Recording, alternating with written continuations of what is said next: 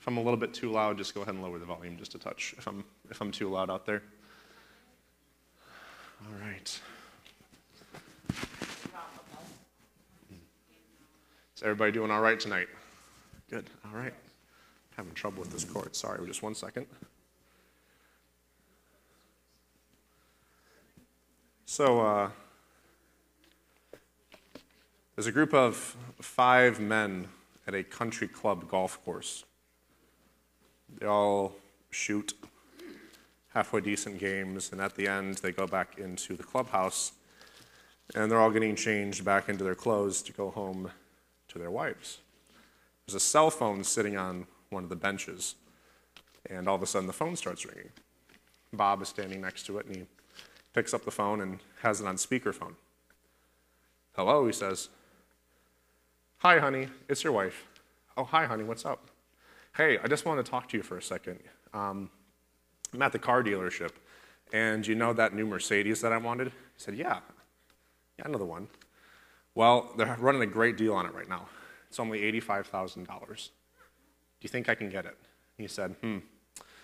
Well, I know you've really been looking at it and you really want it. Is it the color that you want? Yes, it is. I'll tell you what, honey. Why don't you offer them 75, but if they take 80, then you go ahead and get it, all right? She says, Oh, thanks, honey, that's great. Also, while I have you on the phone, I'm going to go to the store after that, and I saw a brand new purse, nicest purse out there. It's two grand. What do you think? He says, That'll go great with your car. Go ahead and do that. The men are shocked at this point, going, Wow, I didn't know Bob had that much money. That's, that's crazy. They're just, mouths are hanging open. Finally, uh, she says, Okay, honey, one more thing. You know that house we've been looking at on the market? He says, Yes, honey, I know. She says, Well, it's down to $2.2 million right now. And Bob says, That's it? It dropped that much? She says, Yes. He says, Wow. Well, I'll tell you what, let's put an offer in. Let's, let's say 10% down, and we'll take the rest of it, all right? As long as everything goes through with the bank, let's do it. She says, Oh, honey, you're the best. Thank you so much. He says, No problem, honey. I love you. Then hangs up the phone. The men are all shocked around the clubhouse, and they don't really know what to say at this point because they had no idea that their friend Bob was a millionaire. Bob picks up the phone and says, Does anybody know who this belongs to? Does anybody know whose phone this is? so, tonight, we're going to be talking about something that that husband is probably going to be dealing with, talking a little bit about the effects of stress and anxiety on your body and how it relates to healing. I imagine myself in that position, I would be, uh, yikes. I can't even imagine. Just a funny story to kind of illustrate some of the things that we're talking about. For those of you that um, have been following through with the last couple weeks, we talked a little bit about discipleship last week, and that was a really interesting study. Uh, we asked about what, is the, what does it mean to be a follower of Jesus Christ. And the Word of God says in the book of Matthew that it is enough for a disciple to be like his master. So, in, in like one of the most simple definitions of a disciple is you raise, you raise up someone that becomes like you. So, as we're becoming disciples of Jesus Christ, and as we're studying the topic of healing, as he went about healing and doing good works, healing all who were oppressed of the devil, the, the, the, the greater of a disciple we become of Jesus Christ, the more that we look like him. So, that's what we talked about briefly. If you want the CD, I'd encourage you to get it because I did something I don't normally do, and that is preach. I normally teach, but last week I got my preach on, so that was a lot of fun. it was good fun. The first week we talked about is the will of God to heal. Week two, we talked about faith works by love. Week three was the authority of the believer, and I don't even know what week I'm on because I don't have notes for the last two weeks. It was all inspired by the Holy Ghost, so that was a lot of fun to preach. but this week, uh, we're going to be talking about um, a topic that I actually was not happy about that God told me to talk about. And, um, and at first, I was just like, no, give me something else. So I, that's a terrible thing to admit as a minister. it's just like, yeah, Reverend Josh up there is like, yeah, God told me what to speak on. And I said no. It's like that's that's not that's not a good start. So, um, but God was very specific with me about it and gave me some material to talk about and to study. And I realized last couple nights as I was studying about stress, I was being stressed studying about stress. And I was stressing out about the message that I was going to be preaching, and I was worrying about the message that I was going to be preaching about worry. So it was not a good situation. God's like, just relax, you're fine, just relax. And I was like, oh, Lord, help me. Did you know that there are medical effects to worry, fear, and anxiety? Let me read off some of the symptoms of somebody that has chronic worry, fear, anxiety, or depression difficulty swallowing, dizziness, a dry mouth, fast heartbeat, fatigue and exhaustion, headaches, the inability to concentrate, irritability, muscle aches and muscle tension, nausea, trembling and twitching, suppression of the immune system, digestive and stomach disorders, short term memory loss, heart attacks, depression, and suicidal thoughts and tendencies. This is from medical doctors. When I talk to you tonight about worry, fear, anxiety, stress, I'm not talking about something that's unimportant and that's not a big deal. And when, when God first told me to talk about this, I'm like, why am I talking about it? It's prayer and healing school. Like, why? I don't need to talk about that. And then he was like, look up some medical studies that they've done. One doctor said it like this He said, worry, fear, and anxiety has put more people in the hospital and the grave than almost anything else. Crazy. A medical doctor said that, one that does surgery, ulcers in your stomach, all different kinds of stuff too. He's talking about the effects that worry, fear, and anxiety has on your physical body. And God, and God specifically spoke to me about this, and He said, Listen, my people need to quit worrying. My people need to quit being afraid. My people need to quit doing all these things because it's causing unseen tension inside of their bodies. And in healing school, we're not just talking about we're not talking about just receiving a miracle. We believe that you can receive a miracle tonight. We believe that you can receive a miracle when Michaelin was praying, when Michaelin was, was singing. I was having problems with headaches, and they were gone while we were worshiping, and it was great because I was stressing out, and I was having the symptoms of being stressed out. So, literally, it's everything from trouble swallowing to suppression of the immune system. Short term memory loss, that might explain some things, babe. So I'm just, no, not for you. That, that, got, that got me really in trouble right there. Sometimes if I forget stuff, it's not because I'm not listening. Yeah, it's because I'm feeling a little bit stressed, all right? I still, I love you, all right? I'm not saying that you have problems because you have a mind like nobody's business. And you're beautiful. Did I say that? You're beautiful? I love you. Anyways, before I get myself in even more trouble, talking about fear, whew, feeling it again. Fear and worry are not okay. They're not. My goal in, in healing school is we've talked about a lot of different subjects. We talked about can we be confident that we can even approach God and say, God, I am, I am fighting for my healing. I'm, I'm not going to let the devil run me over. Can we approach God in faith and say, It's your will that you, that you have healed me? Because according to 1 Peter 2.24, by Jesus' stripes we were healed. It's not a thing that I'm begging God to give me, it's a thing that He has given me that I'm implementing in my life. Right? I'm not reaching out for it and say, God, please heal me. I'm saying, This is mine, enemy, you're not taking it. The same thing has to be done with peace. Okay? I preached a message last year where I talked about what's leading you. And we had a couple different conversations about are you being led by pressure or are you being led by peace? Right? Because there's a lot of different things in our life that can lead us. We can be led by pressure about, well, you need to do this, you need to do that. Well, you're feeling this and your body's feeling like that, so you need to go get surgery for this and that, and you need to be spending your money on this and that. And there's this pressure that can happen in our lives. You look at Jesus when he was dealing with the Pharisees, the woman caught in the act of adultery. They threw this woman out in front of Jesus and said, Jesus, we're going to kill her. Try and stop us. And Jesus is like, ignores them and starts writing down on the ground. And they're just like, why are you ignoring us right now? We're going to kill this woman. We're going to kill her, all right? Try to stop us. And then we'll kill you too.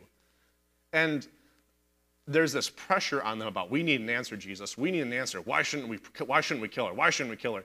And jesus is over there just writing in the dirt. And then the holy spirit gives him the answer. Then he stands up.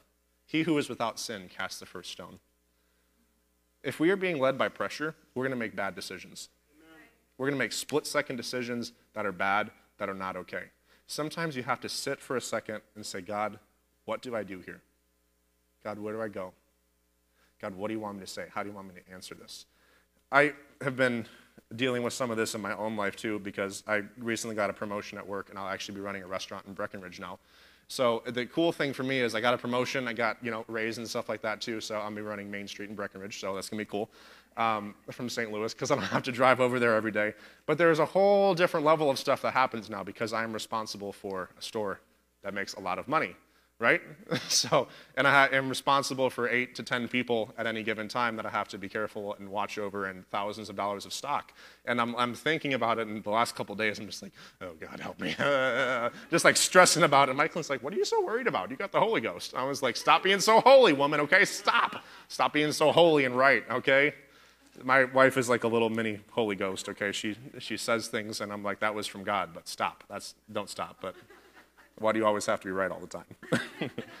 Anyways, we're going to talk about um, a specific verse. I'm going to throw a lot of scripture at you at the tail end of this, but for now, go to 3 John. It's right before Jude and Revelation. It's the uh, third to last book in the Bible. So 1 John, 2 John, 3 John, then Jude and Revelation. So go to the very back of your Bible and then turn left, and you'll find it. 3 John, and there's only one chapter in this book, so we're actually going to verse 2. It's going to be 3 John 1 2. And most of you guys, um, if you're familiar, if you've read the books of John, this is probably like one of the main verses that you read in 3 John. It's a really weird letter if you look at it because there's just, there's not a lot to it.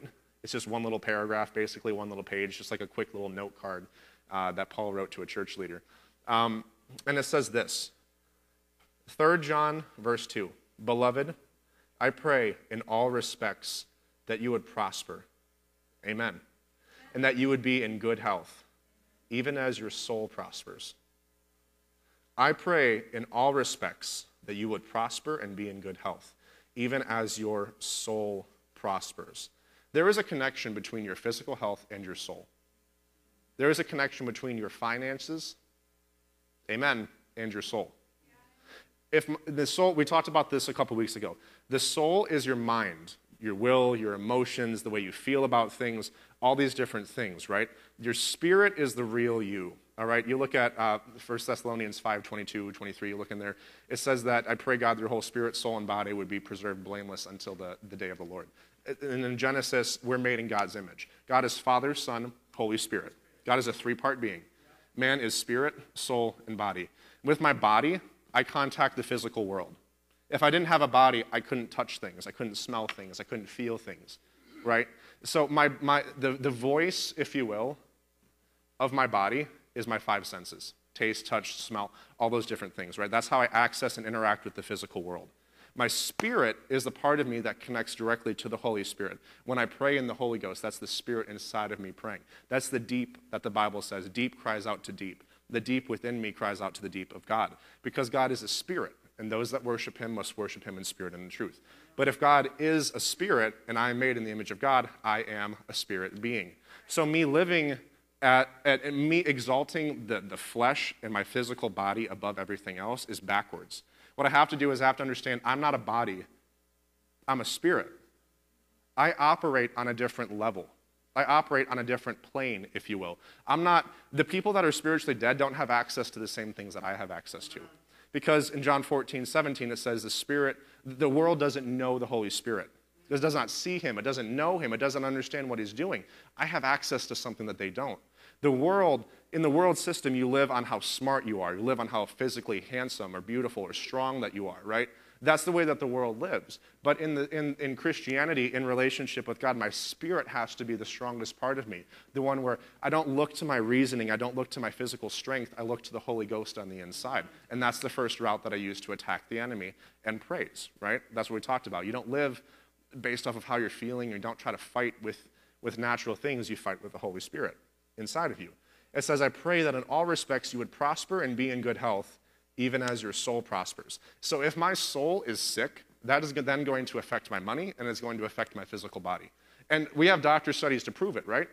Because we just talked about the fear, the anxiety, and I mentioned it last week as well. I'm not going to go through the whole thing, but the, the mark that sin leaves on your spirit is spiritual death, disconnection from God, separation from God. John 17, 3 says, This is eternal life, that they might know you, the one true God, right? And Jesus Christ, whom you've sent. So, spiritual life and spiritual death is this spiritual death is I'm no longer connected to God. I've lost my connection, it's been severed. That's what happened in the Garden of Eden. Spiritual life is I am reconnected back to God. I can hear his voice. I can know him. I can experience his presence like we did tonight when Michael was praying. It was beautiful. It was just peace. It was great, right? The mark that sin leaves on my spirit is spiritual death. The mark that sin leaves on my body is sickness. That's the physical manifestation of sin in my body. The manifestation of sin in my spirit, I lose my connection with God. The manifestation of sin in my body is I then became sick. I have cancer, things break down in my joints, I have problems in my feet, I lose my hearing, I lose my sight, I lose something, right? That's the mark of sin on your physical body. But redemption, just like it restores our relationship to God, means that my physical body gets healed. At its most simple foundational form, that's what it is. Sin's mark on your soul is fear, anxiety, worry, all these different things. Because again, your soul is your mind, your will, and your emotions. The emotions that I have are not always good and they're not always from God, right? Because Jesus never let his emotions control him in a place of, well, I just feel like doing this, so I'm going to do that. He said, I only, I only do what I see my Father do. I only say what I hear my Father say, right? A mark of immaturity is just saying whatever you want and not caring about the consequences and not caring about what other people say, right? That's a mark of mature, immaturity, physically and also spiritually. Because spiritually, a spiritually mature person understands my words have power, and what I say has an effect on somebody. So when I become more spiritually mature, I'm more careful about the words that I speak. Because it says a fool is known for his abundance of words in the book of Proverbs, right? So what happens is then my soul being sick looks like depression, anxiety, worry, all these different things. And I was there for a long time. I don't I don't talk about it like it, to some of the degrees that I went to in, the, in those places, but as a teenager, I was extremely depressed. Like there was times when I was like, I should probably just die because it would be better if I did. And I had conversations, and I even talked to my cousin one time, and I was like, I should never have been born. Like just horrible thoughts, like they were going through my head about like I should just die, I should just whatever, I wish I'd never been born. Just like a total misunderstanding. Why? Because I didn't know who God said that I was. I didn't have that relationship with God that I needed, right? So my soul was sick. But when God gave me new life, when God began to show me this is who you are, that began to change the way that I thought. And according to Romans 12, 2, we're transformed by the renewing of our mind. Transformation for you and me begins to happen when we begin to change the way that we think. Transformation for you and me begins to happen when we change the way we think. What, what does that mean, Josh? What that means is I don't begin to think with my own intelligence, my own reasoning. I begin to think what this book says. I begin to think what the word says, right? The Bible says you will know the truth and the truth will set you free. God's word is truth. So when I know Him, when I know His words, when I know the truth in this Bible, that will begin to set me free and that will begin to break off the thought patterns that I've let dominate my life. Because you guys know the cycle. If I start to think about, oh, I wonder how many people would show up to my funeral, that you're going down a bad place right there. You're down a bad track. And that was just, it's a, a dramatic thing that I had when I was hap- when I was a teenager. I'm just like, I'm not good at anything, nobody likes me, blah, blah, blah. And the problem was, I kept on feeding that thing. And anything that you feed is going to live, anything that you starve is going to die. That's the, the basic truth of it. Anything you feed is going to grow and get stronger. Anything you starve is going to die. So if I'm feeding depression by giving in to those thoughts, and if I'm feeding anxiety, oh no, we're going to lose the house. Oh no, I'm going to lose my job. Oh no, I'm going to lose my store that I just got. okay, okay. First of all, the worst thing that could happen to a Christian is you die. I get to go with Jesus. I don't lose. when it comes down to it, that's the most, the, the, at the most basic thing. What's the worst thing the enemy can do to me? He can send you to go be with Jesus forever. Oh no, not Jesus forever. No, not the one that I love more than anybody else in this whole world that died for me and prepared a place for me and has pleasure beyond description. Oh no, you're going to send me over there to be with him? I don't want to die. I'm not saying that. I'm like, I want to see my kids grow up and I want to mentor them and I want to be their dad. But when it comes down to it, like the worst thing that could happen as a Christian is I could die. That it just removes the fear of death, right? Like it's it's just a crazy thing.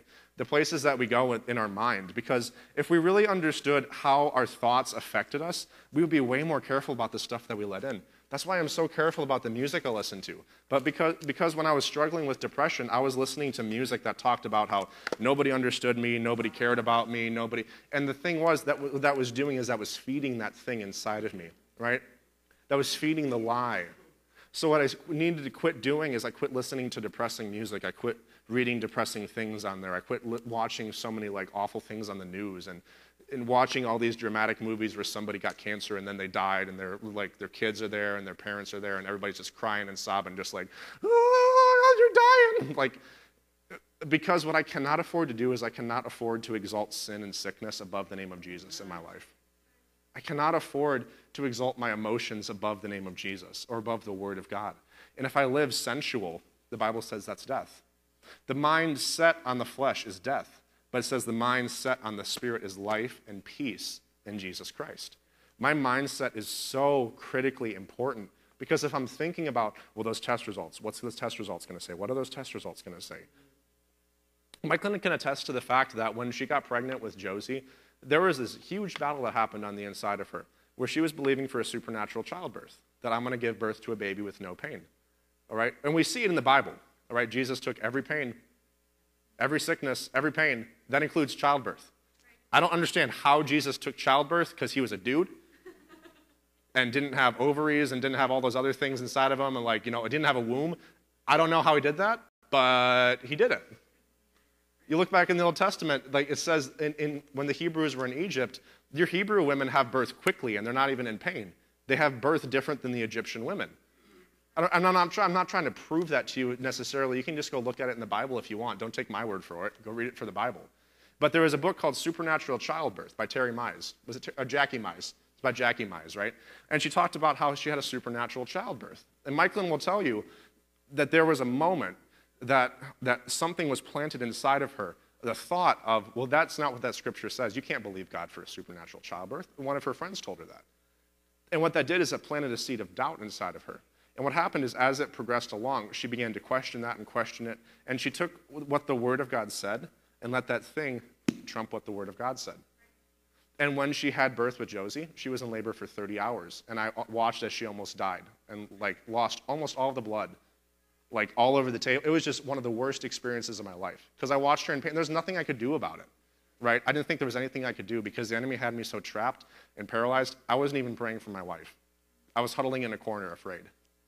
So what happened is because that seed of doubt happened, because I was like, God didn't come through for us right here, that removed my confidence then to go pray for my wife when she was in trouble. Do you see how bad this thing can get once it starts to affect our thinking? Because her not getting what she, what she was requiring or what she was asking for then affected my perception of the situation. And because she wasn't having a supernatural childbirth, that removed my confidence then to go pray for her to be healed and for her to get through it. It's only the grace of God that she survived it. She should have died. That's just the truth of it. But afterwards, she talked about how she began to think different and she asked God, and God told her it's about your thinking. You lost confidence in who I am, you lost confidence in the Word of God. So, what happens is the devil tries to interrupt that thing that happens inside of us. He tries to change our thinking right? So when we get confident in the Word of God, yes, by the, by the stripes of Jesus Christ, I am healed. By the stripes of Jesus Christ, I am not going to be sick anymore. I'm going to be functioning at full capacity. I'm not going to have any problems giving birth to kids or getting pregnant. I'm not going to have any problems with my physical body. I'm going to walk, I'm going to run, I'm going to see, I'm going to hear. I'm not going to get old and have problems. All these things, right? And then the devil goes, Yeah, well, you can't really believe that. Well, that's not what the verse says in context. Have you ever heard about Job? Don't get me started on Job. We'll probably take a week and discuss that. But do you guys know that that maybe I should save that for a different week. Go read the end of the book of Job. All the stuff that Job said about God, the Lord giveth and the Lord taketh away, all those other things about, about all, those, all those things that Job said about God.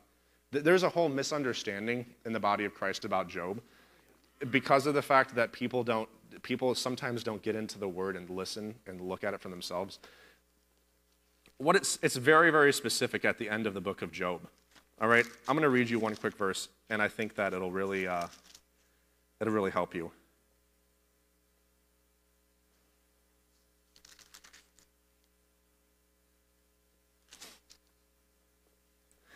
Then Job said to the Lord, because God comes out and says, I'm not the one that's doing this to you. Look in chapter 41. Job 42. The Lord, Job answered the Lord and said, I know that you can do all things, and that no purpose of yours can be thwarted. Who is this that hides counsel without knowledge? Therefore, I have declared that which I did not understand. He says, I didn't know what I was talking about at the beginning of the book when I said, The Lord gives and the Lord takes away. Things too wonderful for me, for which I did not know. Hear now, and I will speak. I will ask you, and you will instruct me. I have heard of you only by the hearing of the ear, but now my eyes see you, and there I retract and I repent in dust and ashes. At the end of the book of Job, Job says everything I said before was wrong because I didn't even know you. I heard about you, but I didn't know you. I never saw you face to face. People take the book of Job and then use that to say, you can't believe for healing, God's just going to kill you, God's going to take your kid. I read an article on Facebook the other day from a Christian website that talked about how God might just take your kids away. God might just kill your kids because he killed Jesus. And who can understand, like, if God killed his son, he might kill your son too? What? Are you kidding me? On a Christian website? What? I don't know if people understand that they're going to answer for the things that they say. Teachers, like it says, are going to be held to a higher standard. And God have mercy on people that are putting that kind of junk out on Facebook. We're going to talk about um, a couple different verses in Proverbs, and I really love these sections. So if you want to turn to the book of Proverbs real quick, we're going to talk about some of your thought life and just put some scripture to this so it's legal, because it's not if I don't put scripture to it. Proverbs 4 22 and 23. Actually, let's go, I'll read 20 through 23. Yeah, Proverbs 4, 20 through 23. And it says this in the New American Standard My son, give attention to my words. Incline your ear to my sayings, and do not let them depart from your sight. Keep them in the midst of your heart. For they are life to those who find them, and they are health to all their body. God's word, you have to pay attention to. You have to incline your ear. You have to stay, stay focused. You have to keep the promises in front of you. And if you keep the promises in front of you, and if you are diligent, and if you're saying, God, I'm not going to let this thing go, I'm going to keep this in front of me until this is more real than what I feel, that's when it becomes life to all your flesh and all of your body. They are life to those who find them, his words, and health to all their body. Verse 23 Watch over your heart with all diligence, for from it flows the springs of life. In your spirit, your spirit is where your life flows from. Your physical, your physical, your physical health at some points and to some degree is a reflection of your, of your health inside. The outside is a reflection of what's inside. Right? So eh, think about it like this, okay? If I if I'm focused on the wrong thing, my face will tell you. my countenance will tell you the reality that I'm most aware of. That's just the truth of it. My face will tell you if I'm focused on God or if I'm focused on myself, if I'm focused on my problems or if I'm focused on God. Because if I'm thinking, man, we're not to have enough money, man, we're going down, man, this is awful, blah, blah, blah, blah, blah. Josh, what's wrong? Oh, nothing. Nothing's wrong. Man, I'm good. Are you okay? Yeah, I'm good. God, what's going on right now? Gosh, this is awful. Wow, God, I thought you would come through for me. Oh, hi, how you doing? How you doing? We, we get so weird on some of these things. That's not faith. That's being double-minded being double minded is being stuck between two opinions, all right? And it says that the double minded man shouldn't re- expect to receive anything from God. One of the translations says this um, Carefully guard your thoughts because they are the source of true life. That's the CEV. Carefully guard your thoughts because they are the source of true life. The GNT version says this Be careful how you think your life is shaped by your thoughts. Wow. This begins to explain things that I've had problems with in my own life, where, where my, my thinking about, about some of the things that I've encountered in my own body, my thoughts about it. I told you how I struggled with my knee being healed for, for weeks, and I normally don't struggle with something not being healed for a while, but my thoughts got so toxic on this area that I wasn't even thinking life. I was just thinking death all the time about, wow, this hurts. I'm in so much pain. God, why didn't you do this? God, I'm in so much pain. It, it's just, you, you heard that, right? Be careful how you think. Your life is shaped by your thoughts. Carefully guard your thoughts because they are the source of true life. Wow, that's amazing. Turn over a couple pages to Proverbs 17 22. This is really great in a couple translations, too. I'm sure you guys have heard the verse uh, a joyful heart is good medicine, but a broken spirit dries up the bones. I'm sure you guys are familiar with it. But I wanted to hit it in a couple different translations because I think it adds a little bit more clarity to some of these things and just to understand um, some of the Hebrew that comes out of here a little bit. Proverbs 17 22. A joyful heart is good medicine. A joyful heart, but a broken spirit dries up your bones. Brokenness inside of you affects your flesh, dries up your bones, saps your strength. The CEV says this If you are cheerful, you feel good. If you are sad, you hurt all over. That's about as basic as you can get right there. I read that, I'm like, wow, that's like, I, I get that. I feel, I feel that, all right? I get that. There's no questions about that verse in the contemporary English right there. if you are cheerful, you feel good. If you are sad, you hurt all over. I, that's about as basic as it can get right there. My attitude, my thoughts, if I am focused on the right thing, focused on God, I feel good. If I'm sad, I hurt all over. And everyone said, Amen. the GNT version says this Being cheerful keeps you healthy. It is a slow death to be gloomy all the time. Wow. God began to take me through these translations of these verses and say, hey, check out this translation. Hey, check out that. Go over this section of Proverbs. And I'm reading it going, how did I not know this was in the Bible? Being cheerful keeps you healthy. It is a slow death to be gloomy all the time. Talking about your thought life. What are you thinking on? What are you focusing on? What are you meditating on? Are you going to praise and break through it and change the way you think? Because this has to be aggressively done. We can't just let whatever happens happen to us. We can't have this que sera sera life of whatever will be, will just be. No, whatever you say will be. Whatever you think about will come to pass. Job talked about it in the, in, in the book of Job. It says, That which I have feared has come upon me. Your fear actually attracts negative things in your life. What happens is, is when you fear something, what you're doing is you're pulling it towards yourself. And Job said, I'm afraid because I think my kids have sinned and I don't know about it. So I'm going to offer all these different sacrifices and I'm going to be paranoid and I don't know about my flocks. You know, I'm just going to have to put all these people over there to guard them and watch over them. He's so afraid what he's doing and speaking this stuff out is just drawing that thing that he's afraid of to come destroy him. You guys see this, right? That which you fear, you empower. Because when I fear something, I'm not going to attack it. When I fear something, I'm just going to let it overpower me. The only reason I fear something is because I don't know that I have authority over it. The reason that I'm afraid of this sickness is because I don't think that the blood of Jesus is actually enough to kill that sickness. That sounds like a harsh statement, but that's just the truth. If I refuse to pray for somebody because of the condition, I don't believe that God has enough strength to fix that condition. If I'm not speaking life over my mind about emotions, you will bow to me. You will bow to Jesus Christ. You will bow to the Holy Ghost. You will not think the way that you want to think. You're going to think according to the way that His Word says. Well, Josh, that's weird. I don't want to sound like that. I don't want to say that. Oh, oh, do you want change in your life? You got to start talking to your body. You got to start talking to your spirit, or you got to start talking to your soul, rather. You got to start telling mind you're going to think on whatever is pure, whatever is lovely, whatever is of good report, whatever is just, whatever is true. Those are the things that I'm going to think on. And I thank you, Jesus, that you are more than enough for me. Getting your mindset focused on who Jesus is rather than what the problem is around you.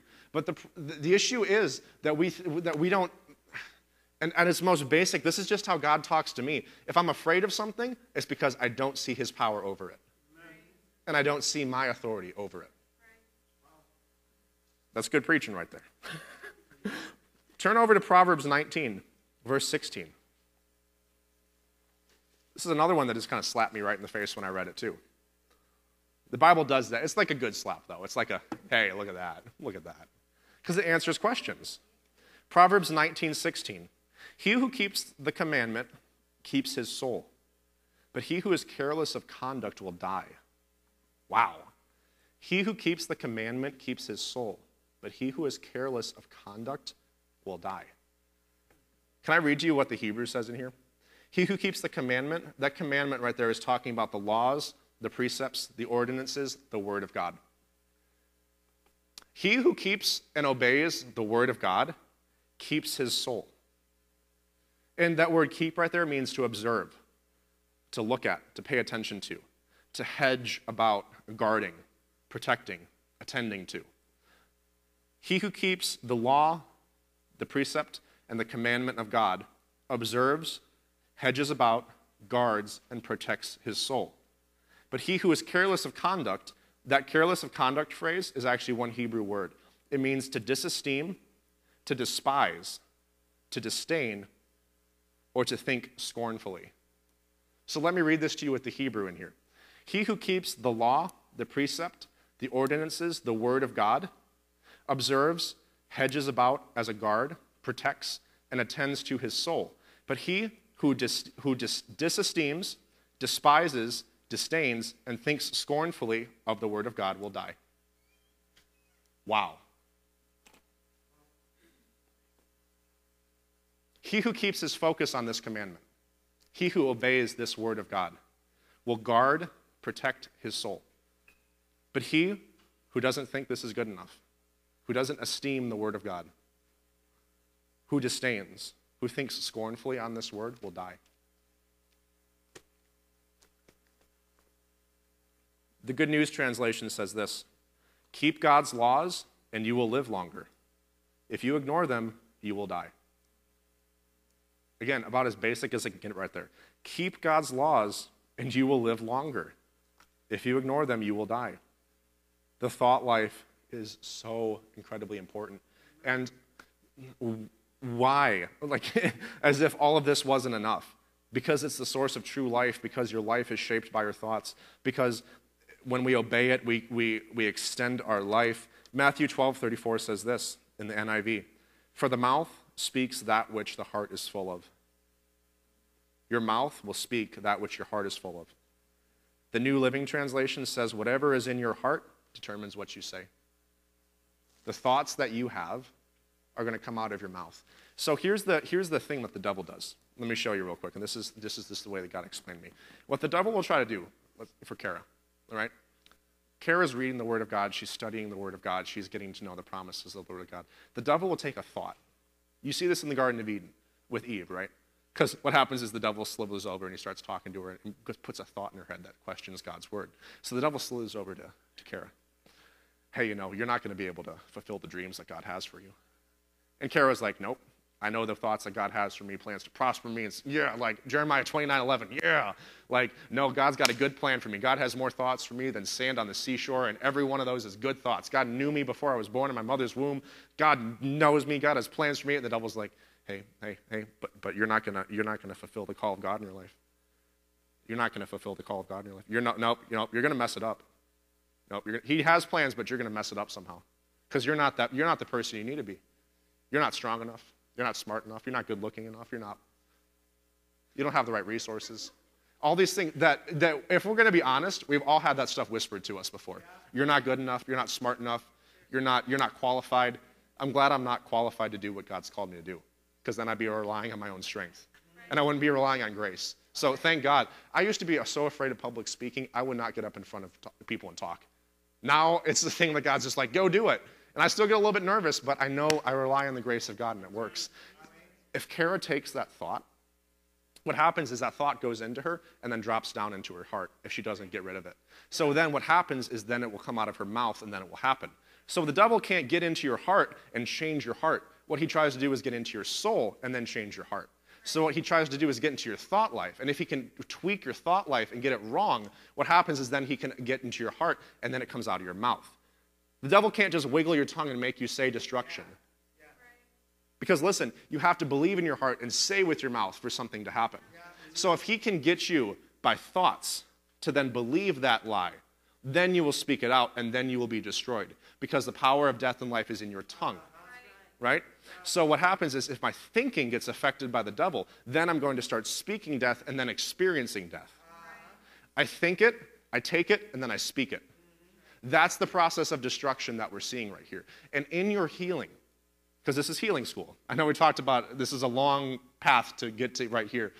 In your life, when those thoughts come, you have to say no. You have to fight the way that Jesus fought. And I wish that I could just have you come up here and I could lay hands on you. You will never experience another lie from the devil again. Ah, glory. It doesn't work like that. I'm sorry, it doesn't work like that. It doesn't work like that.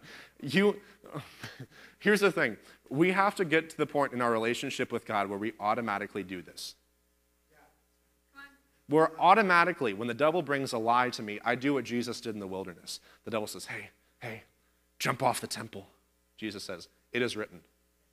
Hey, hey, bow down and worship me, and then I'll give you everything. It is written. Hey, turn these stones into bread. Turn these stones into, oh, look at that rock over there. Hmm, can't you see an Italian loaf out of that thing, baby? Whoo, man, think about how steamy fresh that is.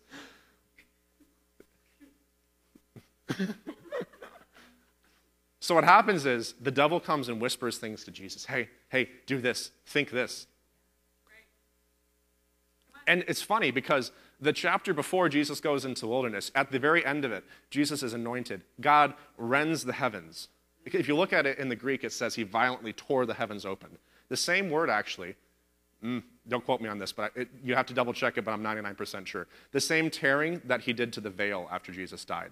The tearing open when the Holy Spirit dropped onto Jesus. The same tearing that Jesus had when he rose from the grave and destroyed sin.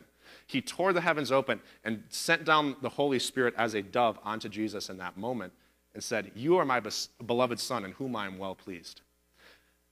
Literally, the next verse, Jesus goes out into the wilderness and the devil says, If you are the Son of God. What? God says, You're my beloved Son in whom I'm well pleased. If you are the Son of God. God literally just spoke to Jesus and said, You're my son. Guys, look, this is my son. This is my son. I do that with Theo sometimes. I'm like, Hey, look, this is my son. Yeah, look at him. Like when he was a baby, hey, check out, have you seen my son Theo? Yeah, he's cute, I know. Yeah, looks just like his daddy. That's where he gets his good looks, yeah.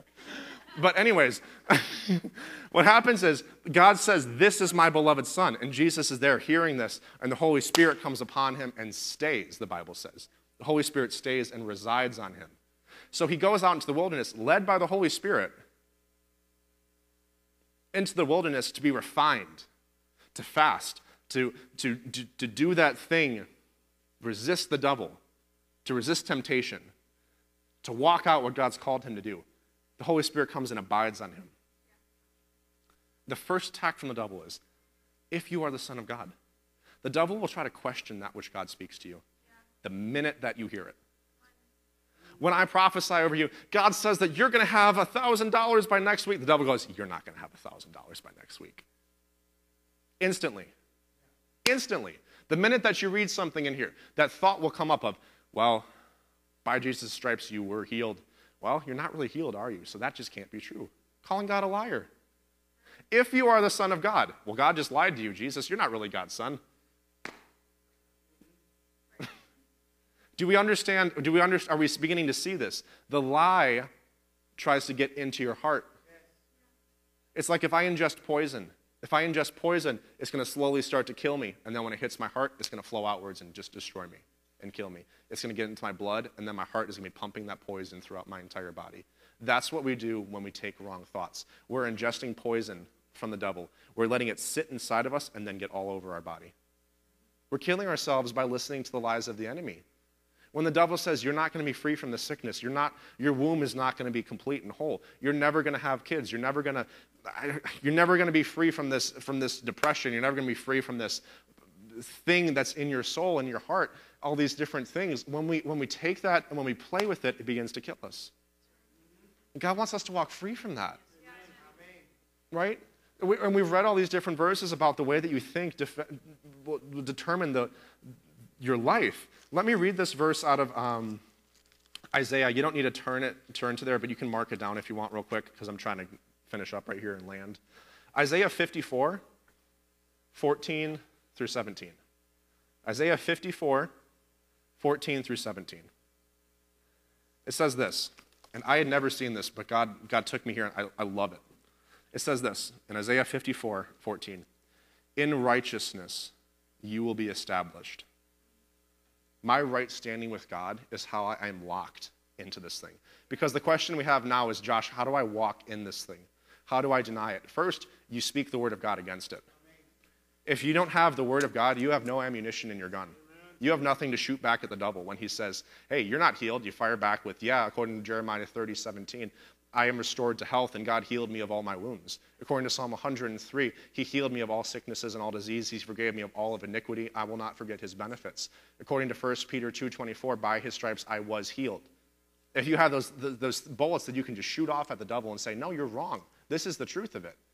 That's one way we defend ourselves.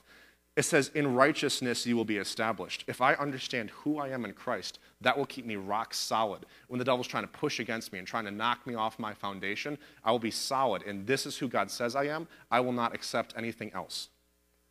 In righteousness you will be established. You will be far from oppression, for you will not fear. If I am established in righteousness, that automatically defends me from fear.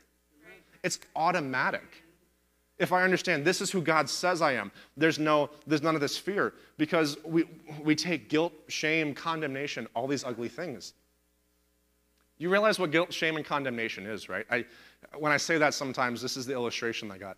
Guilt says, I'm not forgiven. Shame says, it's who I am. And condemnation says, I deserve punishment. Guilt says, I'm not forgiven. Shame says, this is who I am. And condemnation says, I deserve punishment. This will automatically defend you from those three things. And the Bible specifically warns us about guilt, shame, and condemnation. You will be far from oppression, for you will not fear, and from terror, for it will not come near you. I know a lot of people that have struggled with panic attacks. If you will understand your righteousness, if you will look into the face of Jesus and say, Teach me what this word says, that will free you from panic. That will free you from fear. I, I, I have people close in my life that struggle with those things. And when they, when they learned who they were in Christ, those things just began to fall away. If anyone fiercely attacks you, it will not be from me. Whoever assails you will fall because of you. It doesn't say because of me, it says because of you. Why? Because God's not going to go in and wiggle your mouth any more than the devil is. You choose. God said in the book of Joshua, I've set before you life and death. Choose life. he says, here's the test. And I'm, by the way, I'm giving you the answer ahead of time. Yeah. Press a- option A, circle option A on the test. It's a multiple choice. It's 50 50, but really it's 100 0 because God says, hey, the answer is this one right here. Pick this answer. I've set before you life and death. You choose life. I have the ability to choose life and death in my own life. In my body, I have the ability to choose life and death. If anyone fiercely attacks you, it will not be from me, removing the fear of God's going to punish me. No weapon that is formed against you will prosper. No weapon that is formed against you will prosper. And every tongue that accuses you in judgment, you will condemn. You will condemn. This is the responsibility that we have. Every tongue that rises in judgment against me, when the devil, the accuser of the brethren, comes against me, I use my tongue as a weapon to attack him, not attack myself. Because I can use my tongue to just, just attack myself and slice myself to pieces, or I can send the devil packing. This is the heritage of the servants of the Lord. Their vindication is from me, declares the Lord. That's so good. That's Isaiah 54 for those of you guys that haven't seen it. It's so good. Isaiah 26, 3 says this You will keep in perfect peace all who trust in you. You will keep in perfect peace all who trust in you, all whose thoughts are fixed on you. The International Standard says this You will be kept perfectly peaceful the one whose mind remains focused on you because he remains in you. That's so good. You will keep perfectly peaceful the one whose mind remains focused on you. If I think about God, if I put if I if I discipline myself to the point where I'm not going to think about those other things, I'm just going to focus on your goodness. I understand this isn't a jumping, shouting, preaching message, but this will help you if you will take it and listen to it. With the, uh, God's Word translation says this with perfect peace, you will protect those whose minds cannot be changed because they trust in you. Wow. With perfect peace, you will protect those whose minds cannot be changed. My mind will not change. I will believe Jesus. I will believe that what he says is true. I will believe that Psalm 91 is true in my life. It's true in the life of my children. That he who dwells in the shelter of the Most High, that when I dwell in God's presence, under the shadow of the Almighty, that I will say, My fortress and my refuge, in God, whom I trust. He delivers me from the snare of the trapper, the deadly pestilence. He covers me with his pinions, and under his wings I seek refuge. His faithfulness is my shield and my bulwark. I will not be afraid of the terror by night. Amen or the arrow that flies by day, or the pestilence that stalks in darkness, or of the destruction that lays waste at noon. A thousand can fall at my side and ten thousand at my right hand, but it will not approach me. I will look on my eye, with my eyes on the recompense of the wicked, for I have made the Lord my refuge, the Most High my dwelling place. No evil will befall me, or any plague come near my home. I quote that verse over my kids. No evil will befall me, or no plague will come near my home. He will give his angels charge concerning me to guard me in all my ways.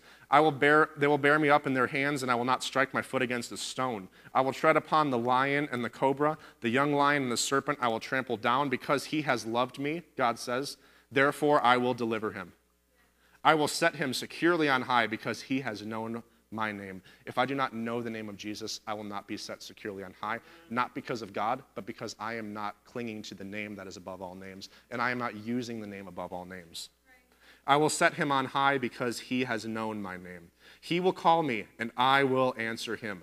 I will be with him in trouble. I will rescue him and honor him with long life.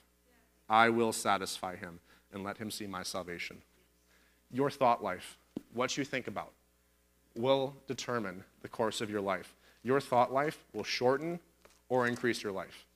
Your thought life, what you give place to, will determine what you speak, and what you speak is what you will have. If you will focus instead of on the problem, worshiping God, saying, God, this is who you are, I'm going to minister to you. I'm not going to focus on those things because compared to you, these things are tiny. I'm going to focus on who you say I am. I'm not going to give place to guilt, shame, condemnation, all these other things that try to lie to me and get me to, get me to bite on the fishhook of the enemy. I'm going to focus on you. It takes effort. But I promise you, if you will put in the effort, God, God's word will work in your life. But you got you got to be diligent. You got to get down and you got to say, God, teach me this word. I, my life didn't start to change until I took this book right here. And even if it was for five or 10 minutes, because I have kids, but I would force myself to get up early in the morning and I would, I would kneel and I would open it up and say, God, teach me. Teach me. I have to know this. Because here's the thing think about it like this if I'm training physically, uh, one of the person I know said it like this. He, he does a lot of CrossFit. So, you know, he's like, yeah, get strong, CrossFit, does a lot of working out and stuff, right? He said, I thought it was for training, I was training for me until in the middle of a busy intersection, an old man fell down fell down like there's cars in the intersection, right? So the guy runs out there, picks up the guy and throws him over his shoulder and runs on the other side of the street and gets him out of traffic. He said, I thought I was training for my own benefit, but I was training for the benefit of others. When you train, it's not just for you. When you get spiritually strong, it's not just for you. When you get strong and confident on the area of healing and identity, this is who I am. This is not going to change because that's what the verse said whose mind cannot be changed. I will not listen to the lie of the enemy. I will not listen to the lie of the world. I will not listen to other people who try to say that I'm less than what God has said. When you train that way, it's not just for you, it's for others. Because what you know and your revelation about God can change the course of someone's life.